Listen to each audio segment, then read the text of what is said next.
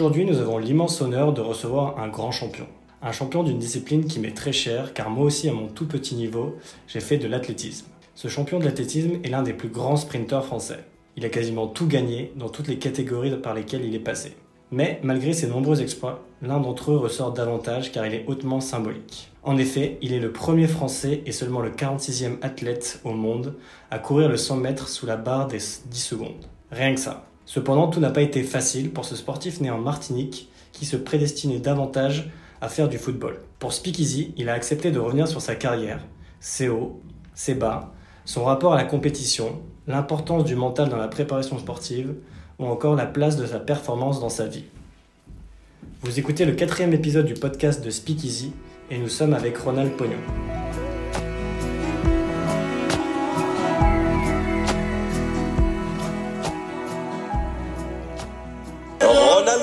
Va-t-il à distance répondre à Martial Banjok, le champion de France d'Albi, le week-end dernier sur Canal? Banjok 10-06 Ronald Pognon, lui, a couru en 10-13 cette saison. C'était en Grèce le 14 juillet dernier, mais c'est toujours lui, le recordman de France en 9,99. C'est toujours lui, le Français le plus rapide de l'histoire. Bonjour Ronald, comment vas-tu?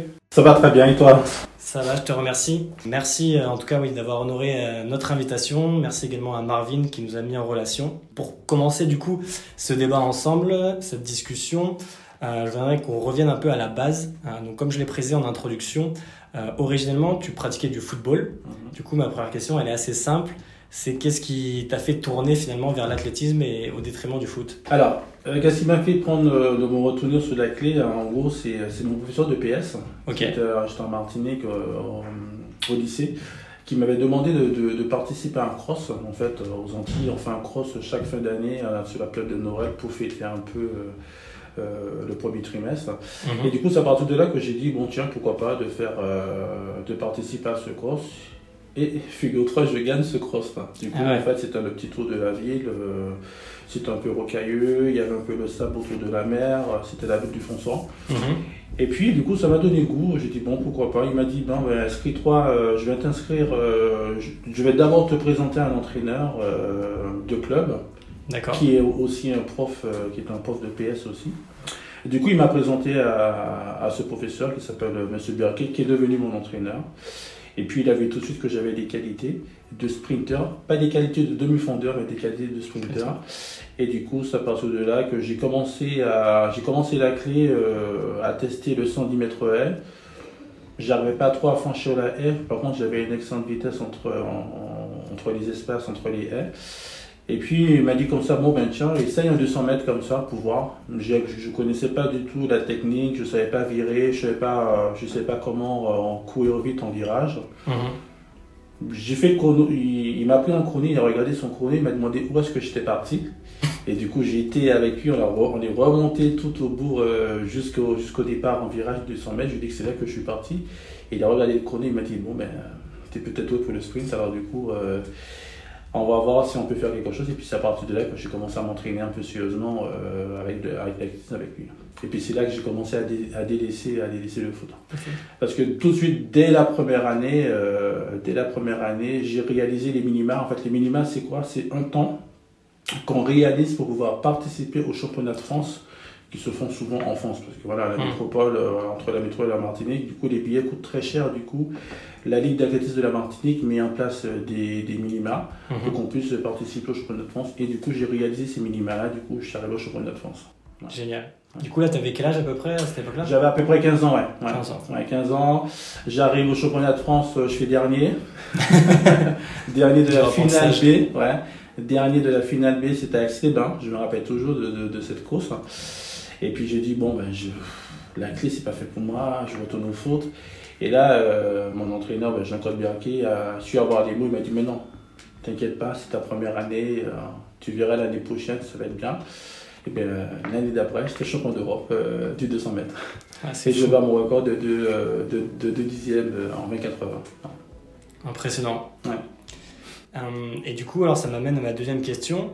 Euh, qu'est-ce que représente euh, le sport pour toi à cette époque, entre le moment où tu joues au foot, puis après où tu te mets à l'athlé? Euh, Qu'est-ce que ça représente? Est-ce que c'est juste un passion, un hobby, ou est-ce que déjà dans ta tête tu te dis ça va être mon futur métier, je vais être un sportif de haut niveau? Alors, du coup, c'est vrai que la clé, à la base, c'était juste un petit loisir comme ça. Hein. C'était vraiment un loisir. Et puis, ça m'a permis de quitter la Martinique parce que les, seuls voyages que je faisais quand j'étais aux Antilles, c'est que j'allais en Guadeloupe, je voyageais un peu dans la Caraïbe. Mais là, d'arriver en France, ensuite de partir, euh, mes premiers championnats, euh, je suis parti à Santiago du Chili. Ok. Voilà, alors du coup, voilà, ça m'a permis de découvrir beaucoup de pays. Du coup, j'ai dit, bon, bah, tiens, ce sport-là voilà, ce sport me permet de voyager, me permet de découvrir d'autres pays, d'autres cultures, d'autres langues. Et du coup, voilà, c'est comme ça que j'ai été passionné tout d'abord pour l'athlétisme. Ok. Parce qu'il faut dire que l'athlétisme, c'est un sport qui est très très dur. Hein, parce qu'il faut, il faut savoir encaisser les séances d'entraînement, il faut savoir euh, encaisser les séances de lactique, les séances de vitesse, les côtes, euh, qui qu'il neige, on va s'entraîner. Voilà, alors du coup, il faut juste trouver le, petit plaisir euh, qui donne envie de, voilà, de s'entraîner très dur. Bien sûr. Et du coup, donc, ce qui sépare évidemment, ben, on va dire, les sportifs de très haut niveau, les grands champions des, mhm. du commun des mortels, c'est souvent bah, cet esprit de compétition, cette envie de, gagner, euh, quoi qu'il arrive. Euh, du coup, est-ce que toi, c'était quelque chose que tu avais déjà initialement, lorsque tu as commencé le sport l'athlétisme, ou c'est quelque chose que tu as acquis au fil du temps à travers euh, les entraîneurs que tu as eus, les entraînements, euh, etc. Alors en fait, moi, je, chaque fois que je m'étais au départ, euh, départ d'une course, peu importe, je voulais toujours la gagner. Quoi. Ça, mhm. Il peut y avoir n'importe qui qui, te, qui était meilleur que moi je ferais tout, je, je, me donnais à fond. Et c'est cette rigueur-là, parce que c'est pour ça que je dis que toujours l'athlétisme, c'est une école de vie, parce que avec les entraînements, les entraînements qui sont très durs, la vitesse, voilà, ça forme un homme. C'est pour ça que j'aime bien ce sport, parce que je trouve que ce, sport m'a bien formé, ça m'a bien transmis que l'homme que je suis devenu maintenant. Mhm. Euh, parce que voilà, du coup, moi j'ai une droiture, euh, je suis un challenger. Et du coup, voilà, chaque meeting, chaque déplacement que je faisais, il fallait, il fallait, il fallait gagner. Puis après, c'est devenu mon métier. Alors du coup, euh, quand j'allais m'entraîner, quand j'allais en meeting, ben, il, fallait, il fallait avoir des résultats pour pouvoir vivre de ça. Bien sûr. Alors tu parles de résultats, c'est parfait parce que ça introduit la, prochaine question. Euh, donc on en a déjà parlé en introduction évidemment, mais on est obligé de revenir sur cet exploit. Euh, donc en 2005, pour ceux qui ne le savent pas, donc au meeting de Lausanne. Donc tu rentres dans une autre dimension puisque tu deviens le premier Français à courir le 100 mètres sous la barre des 10 secondes. Euh, donc j'imagine que bah, c'est le plus beau souvenir de ta carrière sportive. toutefois, moi, ma question, c'est cet exploit qui t'a propulsé dans une euh, notre sphère, est-ce que ça peut être aussi un héritage lourd à porter? Comment tu l'as vécu un peu cet exploit? C'est vrai que euh, Lausanne, euh, c'est vrai que je m'entraînais pour, pour, pour, faire moins de 10 secondes. Mais je dis toujours dans mes interviews ou autres reportages, quand je, quand je fais des interviews, je pense que ça arrivait trop tôt pour moi. Ok. Ouais, parce que j'étais vraiment jeune. tu avais quel âge? J'avais 21 ans à peu près. 21 ans, je deviens une fois français. Euh, je bats euh, Justin Gatlin, le champion olympique de 2004 qui était dans cette course. Et voilà, c'est un tremblement de terre. Un Européen qui voit un Américain en plus champion olympique. Euh, je suis loin de 10 secondes. En plus, c'est même pas la course parfaite. C'est ça parce que, certes, je fais 9,99, mais dans cette course-là, mes 10 derniers mètres, je pars en talent fesse. J'aurais pu faire 9,90 facile. Quoi. Mais c'est, voilà, ça arrive pour moi, voilà. Bon, c'était écrit et il fallait le faire. Mais je trouve que, voilà, que ça arrivait trop tôt parce que euh, l'année que j'étais beaucoup plus fort, euh, c'était en 2009. Et 2009, ouais, si ce serait en 2009, j'aurais pu répéter plusieurs fois cet espoir. D'accord.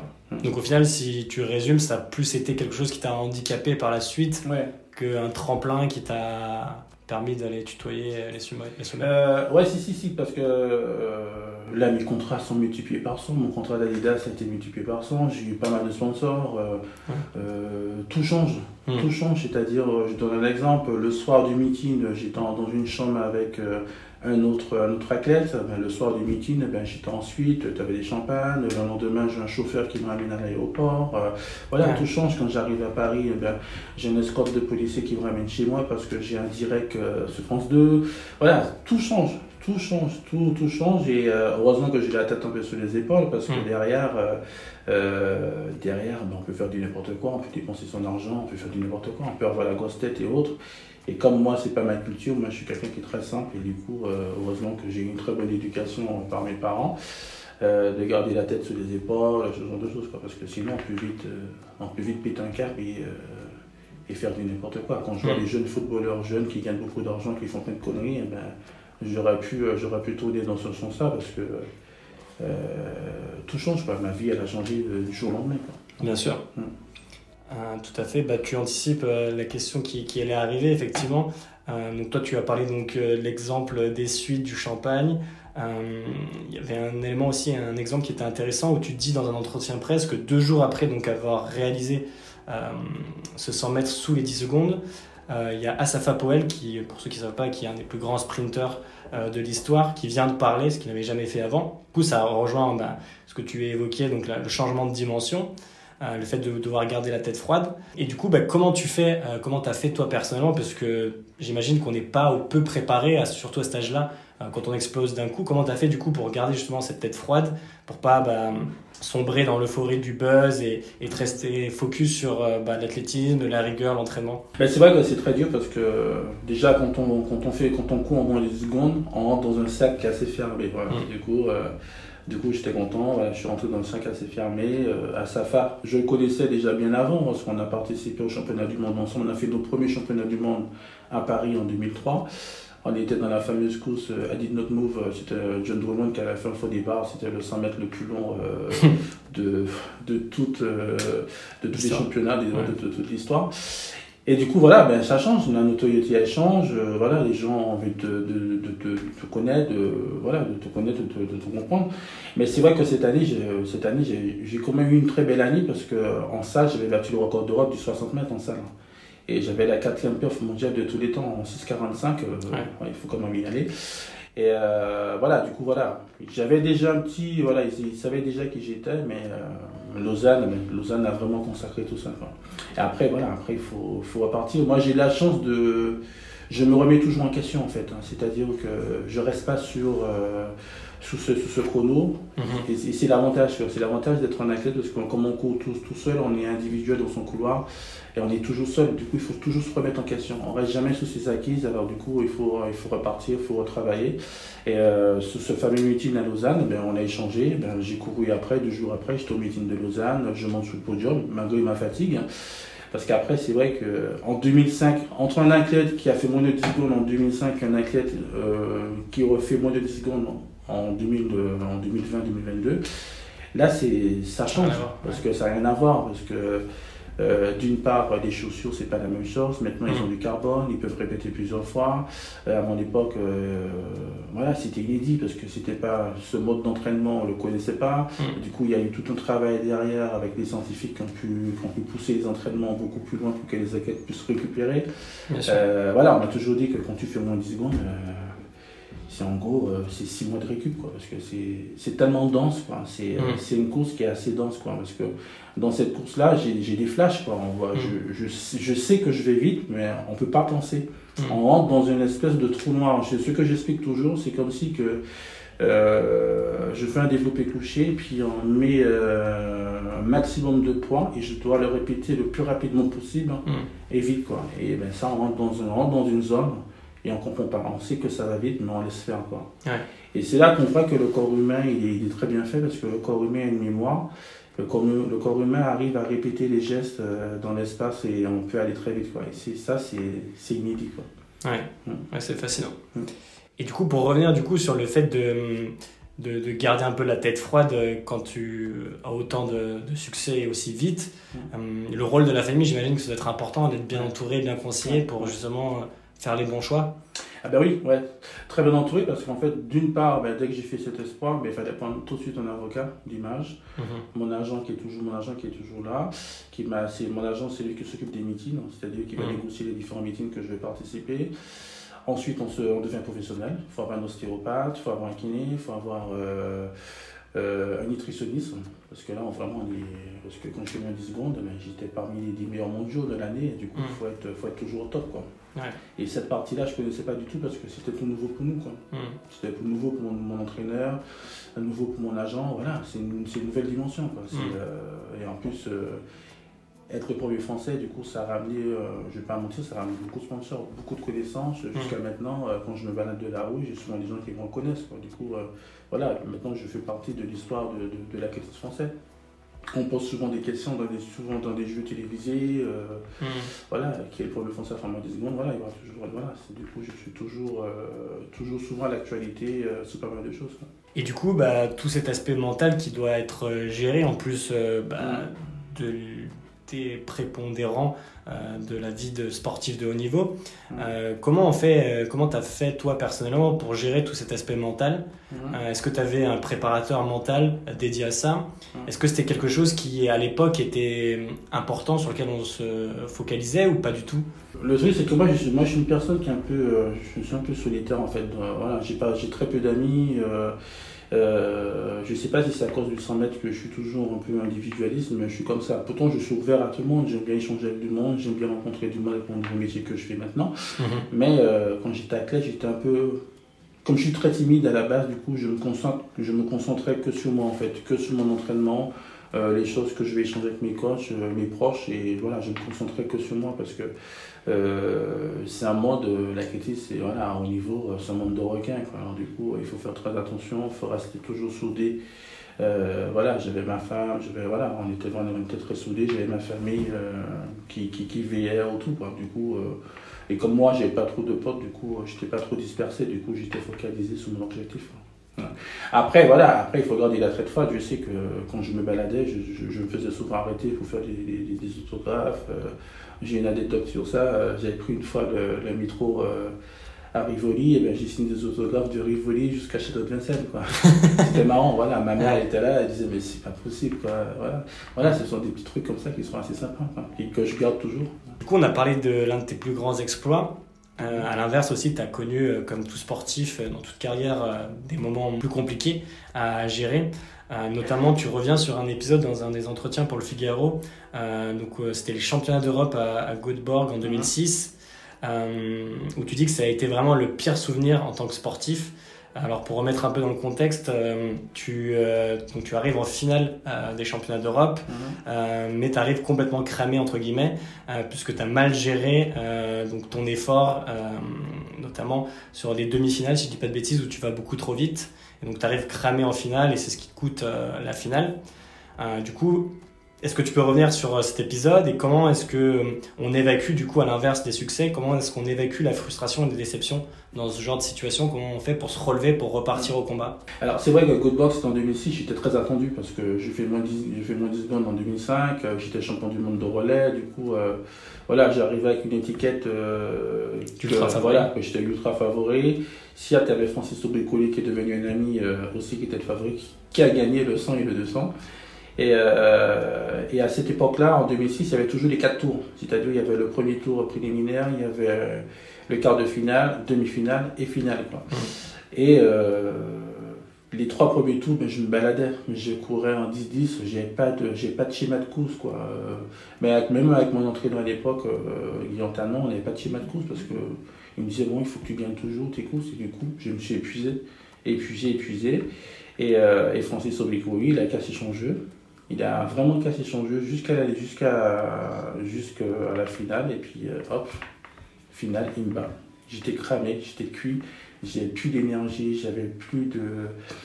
J'avais plus de, de, mes, mes, neurotransmetteurs étaient HS, euh, je ne pouvais plus avancer. C'est-à-dire que j'ai fait une course, mais euh, une course euh, épuisement quoi mhm. sans euh, on aime bien dire le mot jus quoi voilà mhm. j'avais rien sans jus quoi j'avais rien j'avais plus de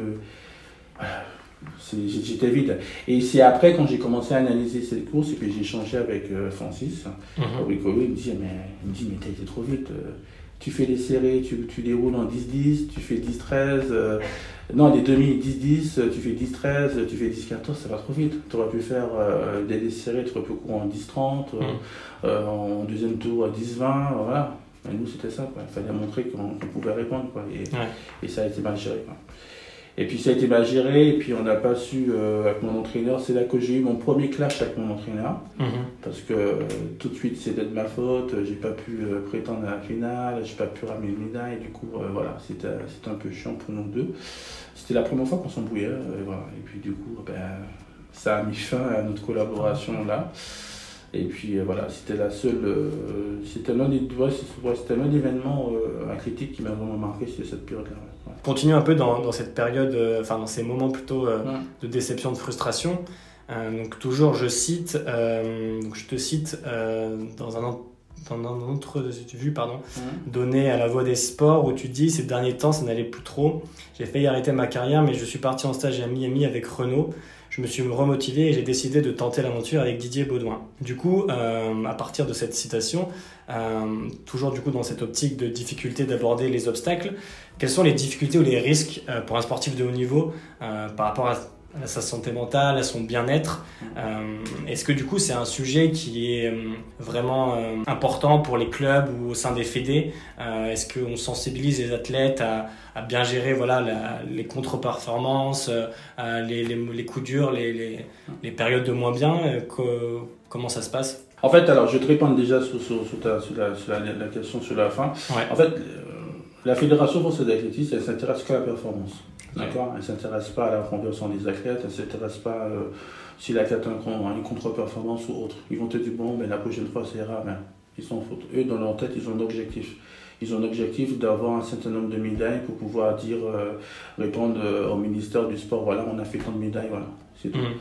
Après, moi, pour ma part, c'est vrai que quand j'ai, euh, à partir de 2006, euh, quand j'ai quitté Guillaume Tanon, j'ai retrouvé un nouveau entraîneur.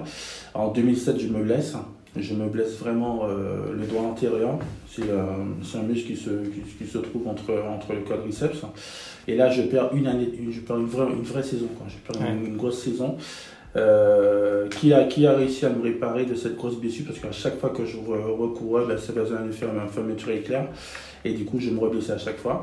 Du coup, je suis parti, euh, je suis parti euh, au Bayern de Munich euh, grâce à Vicente Lizarazo qui a contacté euh, l'un des médecins euh, du Bayern de Munich hein, qui s'appelle le docteur Wolfgang Müller.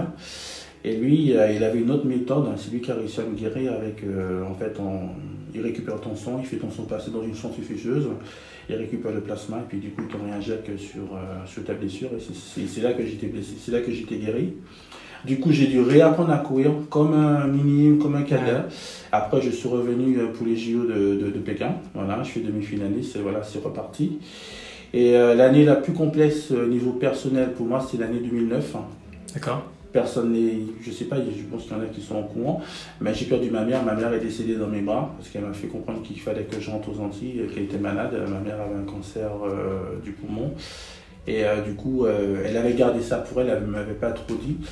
Euh, et puis du coup, il fallait que je rentre. Et du coup, euh, elle a attendu jusqu'à ce que je rentre. Et puis, euh, quand je dis qu'elle est partie, elle est vraiment partie dans mes bras. C'est-à-dire Mhm. que j'ai vu son dernier souffle partir dans mes bras. Et du coup, ben, à partir de là, j'étais.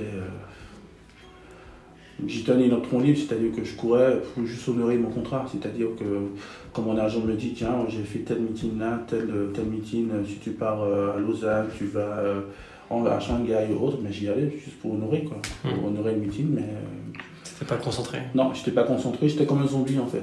J'étais comme un zombie, euh, je vais courir. euh, euh, pour tout dire, ben, ma mère elle décède en juin, je reviens, je fais les championnats de France un mois après, je, je deviens champion de France. Mais ça n'a aucune saveur pour moi, j'ai gagné Mm. les championnats de France, mais euh, sans saveur. Parce que euh, quand je courais, c'était pour ma mère aussi. Voilà, c'était d'une part parce qu'elle aimait bien l'athlétisme. Et après, voilà, c'est j'honorais le contrat. C'est-à-dire que voilà, euh, quand, quand Adidas me disait qu'il fallait faire tel meeting, mais j'allais le faire. Euh, quand il me dit faut un sponsor, ben voilà. Mais du coup, euh, j'étais comme un zombie, j'allais courir. et voilà. Et plus de plaisir. Plus de plaisir. Et c'est là que j'ai décidé de, de- voilà, de prendre ma retraite. J'ai j'ai envie d'arrêter parce que euh, j'avais tout fait, j'avais tout fait des championnats, j'avais pas mal de médailles déjà. Et puis euh, Renaud Languet me dit bon, ben, viens avec moi à Miami, euh, pars sur trois mois, tu verras. C'est un changement de vie, tu verras, ça va t'apporter des choses. Et puis euh, voilà, j'ai arrivé à Miami, il faisait beau, il faisait chaud, j'ai vu tout le monde commencer à s'entraîner. Puis j'ai dit bon, ben voilà, on repart, on repart sérieusement. Et puis heureusement que j'ai bien fait parce que j'ai rencontré Didier Baudouin et puis je me suis basé un peu sur l'île, un peu, avec lui. Je faisais la navette, la semaine j'étais sur l'île, le week-end j'étais à la maison avec ma famille et ma fille. Et puis voilà, après, euh, après j'étais qualifié pour les championnats de France, ensuite pour les JO. Ben, J'allais beaucoup plus vite que les autres, du coup on m'a mis dans le relais, et puis heureusement qu'on a une médaille après. Du coup j'ai eu une médaille olympique. Mais euh, voilà, c'est grâce, euh, c'est grâce à Didier et à Renaud Longuev qui, voilà, que j'ai eu cette médaille, bien sûr.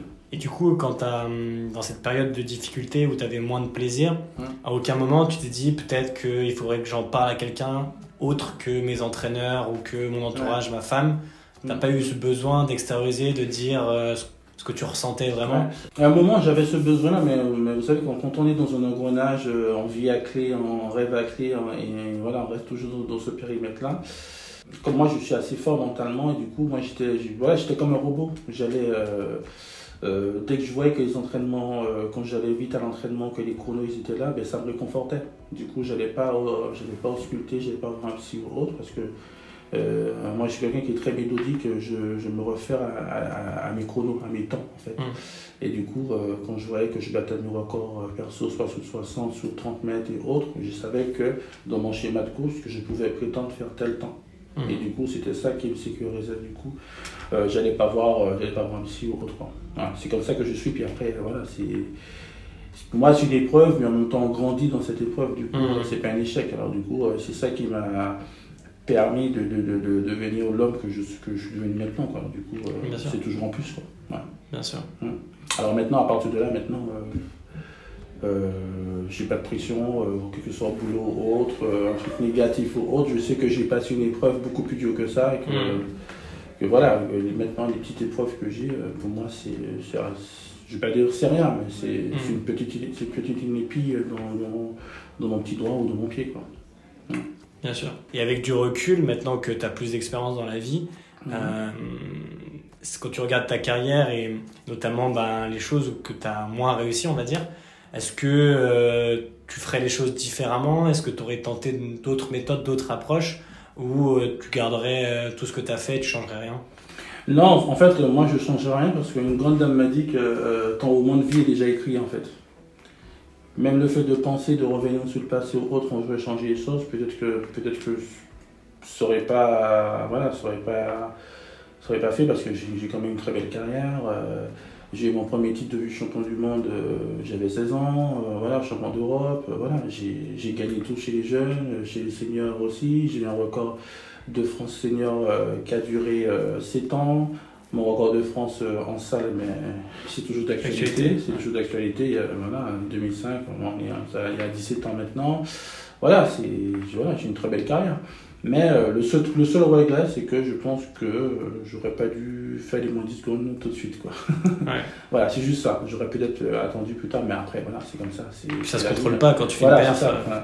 Voilà, voilà, c'est clair, ça se contrôle pas. Et puis, Lausanne, c'est une piste magique je savais que j'allais aller vite à Lausanne parce que la piste était magique, il faisait 14 degrés.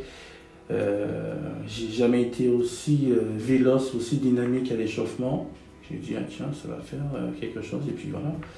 Euh, le seul flash que j'ai, c'est que je sais que je pars devant le Jamaïcain qui est à côté de moi, il s'appelle Michael Frater. C'était le meilleur partant au mm. monde. Et j'étais devant lui aux 10-20 mètres. J'ai dit, ah, ça, va, ça va très vite. Quoi. Parce que j'étais en tête du début jusqu'à la fin. Quoi. Euh, ouais, euh, Justine Gatti n'a pas réussi à me rattraper, du coup, euh, voilà, ça fait moins 10 secondes, et puis je suis content puis de voir tout le public de Lausanne applaudir. J'ai gagné l'applaudimètre, j'ai gagné une très belle monte. En gros, l'histoire, c'est en gros, Omega met, un, met, une très belle montre qui coûte assez cher à gagner sur l'applaudimètre. Voilà, quand un athlète fait une meilleure performance, l'applaudimètre, c'est-à-dire c'est le public qui, voilà, qui va applaudir et qui va élire le meilleur athlète. Et euh, j'étais en duel avec Izine Baeva, qui était l'une des meilleures perchistes au monde. Et puis du coup, j'ai gagné. Voilà. ça super. fait plaisir. Ouais, super.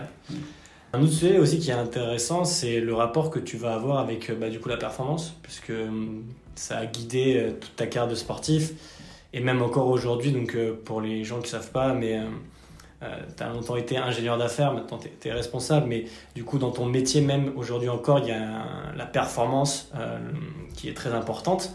Euh, du coup, euh, comment est-ce que tu perçois la performance? Est-ce que Est-ce que pour toi c'est un moteur? Est-ce que pour toi c'est quelque chose de vital, comme une drogue que tu peux pas te passer?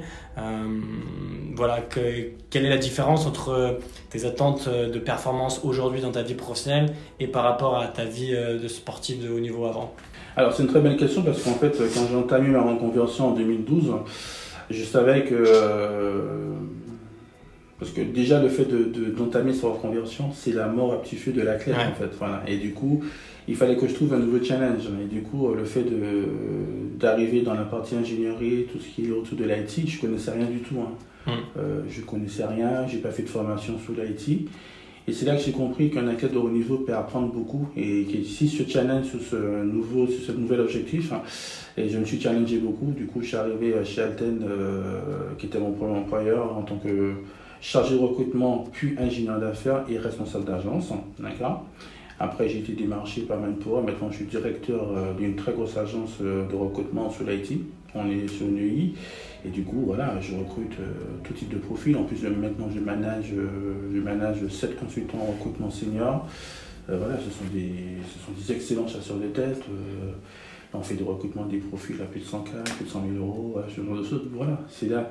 Et ça, c'est mon challenge. C'est-à-dire que moi, je vais tellement vite maintenant. C'est euh, mon challenge, c'est que mon équipe puisse réussir. Euh, du coup, euh, je vais driver, je vais trouver des nouveaux contrats pour eux. Je vais, je vais les accompagner, je vais les aider et puis surtout les manager qui sera beaucoup agile. Moi, j'ai toujours un mot dans, dans, ma bouche quand je suis avec eux, c'est agilité. Mhm. C'est-à-dire, il ne faut pas rester sur, sur, une même commande, il faut anticiper d'autres commandes pour pouvoir euh, réaliser son forecast au, au, bout du mois. Quoi. Bien sûr. Voilà, mais après, euh, ce qui me motive de, voilà, dans mon métier, c'est le côté challengeant en fait. Voilà, c'est mhm. ça. C'est chaque jour, euh, c'est une nouvelle journée, on a des lots de joie, des lots de, de, de, de frustration, des fois jusqu'à la fin, le candidat nous dit ok, je signe et puis deux jours après il nous s'appelle, il rentre pas de mission, voilà, mhm. ce, sont, ce genre de choses. Il faut toujours et du coup, c'est comme la clé, quoi. Parce qu'on mm. on peut faire une très bonne perf aujourd'hui, et puis deux jours après, sur le prochain meeting, euh, on se fracasse. Voilà, il faut se remettre en question, et du coup, c'est ça. Ça aide beaucoup. Hein. Et moi, je dis toujours qu'il faut que les entreprises puissent euh, recruter des sportifs, parce que les sportifs ont, une mentalité et aussi une rigueur, une perfectionnisme aussi dans ses tâches. Mm-hmm. Parce que tant que c'est pas bon, on va rester dessus. On on va pas passer à une autre étape on n'a pas peur. Euh, je prends l'exemple toujours que mes collaborateurs n'aiment pas trop faire la prospection, mais moi j'adore ça. Quoi. Mhm. J'adore, euh, limite que le client, euh, si le client ne me reconnaît pas et puis il me dit ouais j'en ai marre de vous entendre au téléphone qui raccroche, mais là je suis content, là je sais qui c'est qui en est. Quoi. Mhm. Voilà, mais il ne faut pas se décourager, ça j'adore. Et c'est vrai qu'en plus tu avais dit dans, dans plusieurs articles que tu avais donnés après ta reconversion où tu disais moi j'ai pas envie de réussir parce que je m'appelle Ronald Pognon et que les gens me reconnaissent j'ai envie d'être crédible parce que euh, je connais euh, l'IT de A à Z. du coup, je trouve que ça définit bien bah, ta mentalité et ton approche euh, de se dire il faut que je sois performant et ok, j'arrive, j'y connais rien, mais c'est un nouveau challenge et je vais devenir le meilleur. Ouais, mais c'est vrai parce que je me rappelle au tout début chez Alten, Alten c'est une, une, très bonne structure, mais il y a beaucoup de jeunes et du coup, mm. tout de suite, quand ils te présentent, bah, tiens, lui, il est champion du monde, voilà. Et ça, ça, voilà, ça m'embête un peu parce que euh, moi, mon rôle, c'est que je veux que tu me présentes comme ton collègue, ingénieur d'affaires comme toi, responsable d'agence. Voilà, c'est ça. Parce que moi, mon passé, euh, la clé, c'est en arrière. Maintenant, j'ai écrit un nouveau chapitre de, ma vie. Hmm. Et voilà, j'ai toujours voulu, euh, j'ai toujours pas voulu avoir de passe droit en fait, c'est ça, parce que hmm. je veux pas que demain on dit, voilà, on l'a appris parce qu'il est champion du, parce qu'il est champion du monde ou médaille olympique. Je veux qu'on me voit par rapport à mes résultats.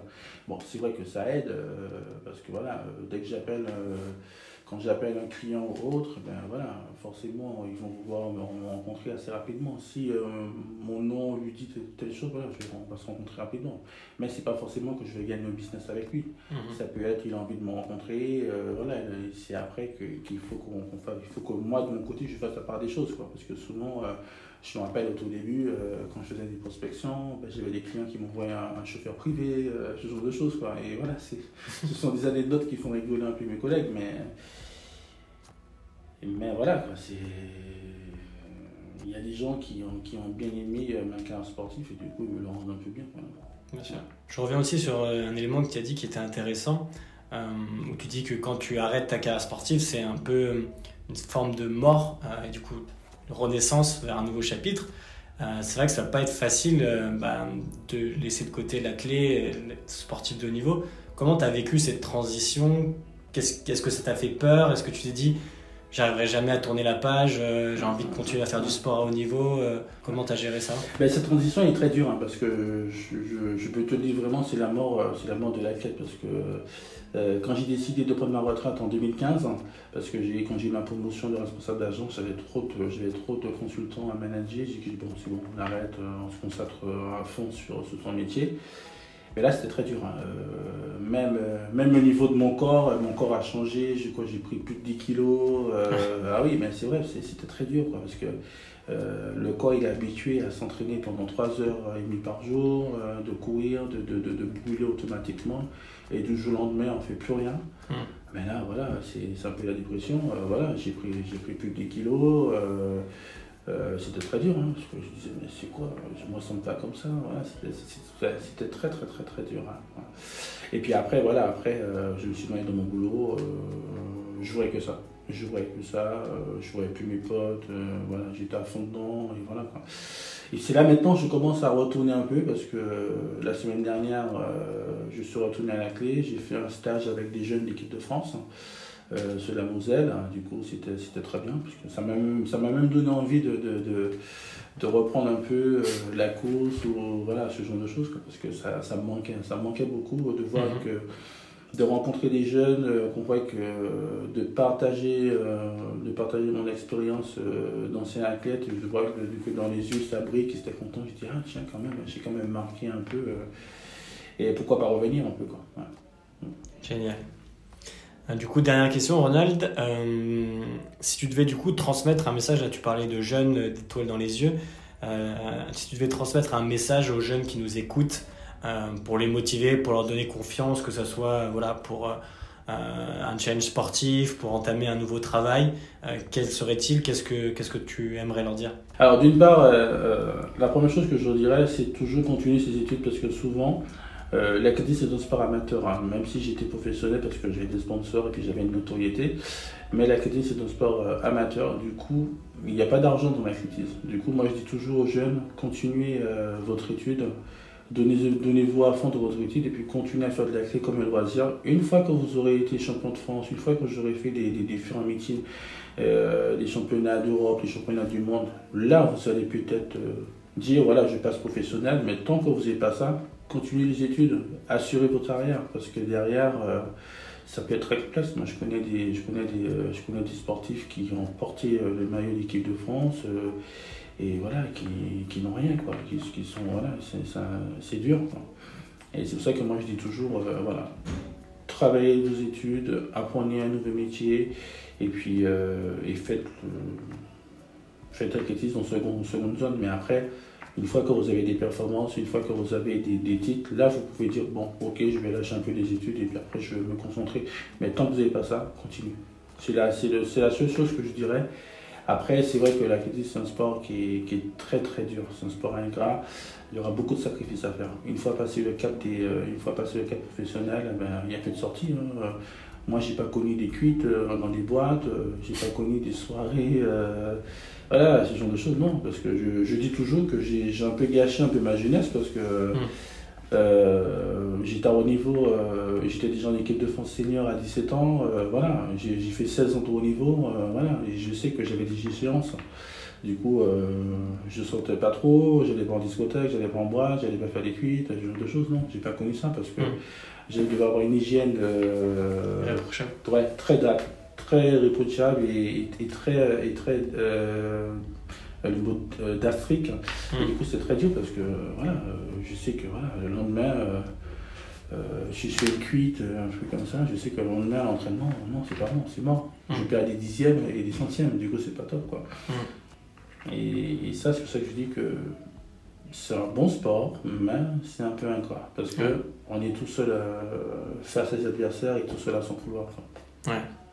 Donc si je résume, du travail, de la persévérance, euh, toujours avoir un plan B, pas tout miser sur une passion, que ce soit sport ou autre, et se donner à fond euh, dans tous les cas. Moi dis toujours un plan B parce qu'en fait, euh, Depuis ma blessure en 2007, en 2007 j'ai raté le seul championnat que j'ai raté, c'était les championnats du monde dans Osaka, c'était en 2007. Et c'est là que j'ai compris qu'une blessure, on peut tout perdre. Quoi. Et c'est là que j'ai dit non, il faut toujours avoir un truc à côté. Heureusement que je travaillais à côté, j'étais à la douane. Euh, j'étais contrôleur des douanes, ensuite euh, je suis passé chez Alten. Voilà, j'ai toujours eu, j'ai toujours eu un métier à côté parce que de peur en cas de blessure autre. Il faut toujours préserver. Toujours. Bah écoute, merci Ronald du temps que tu nous as consacré, d'avoir répondu à l'invitation. Merci encore d'avoir honoré cette invitation, c'était super intéressant. Puis bah à très bientôt. Ouais, merci de m'avoir reçu. Merci, vous écoutez le quatrième épisode de Speak Easy. À très vite.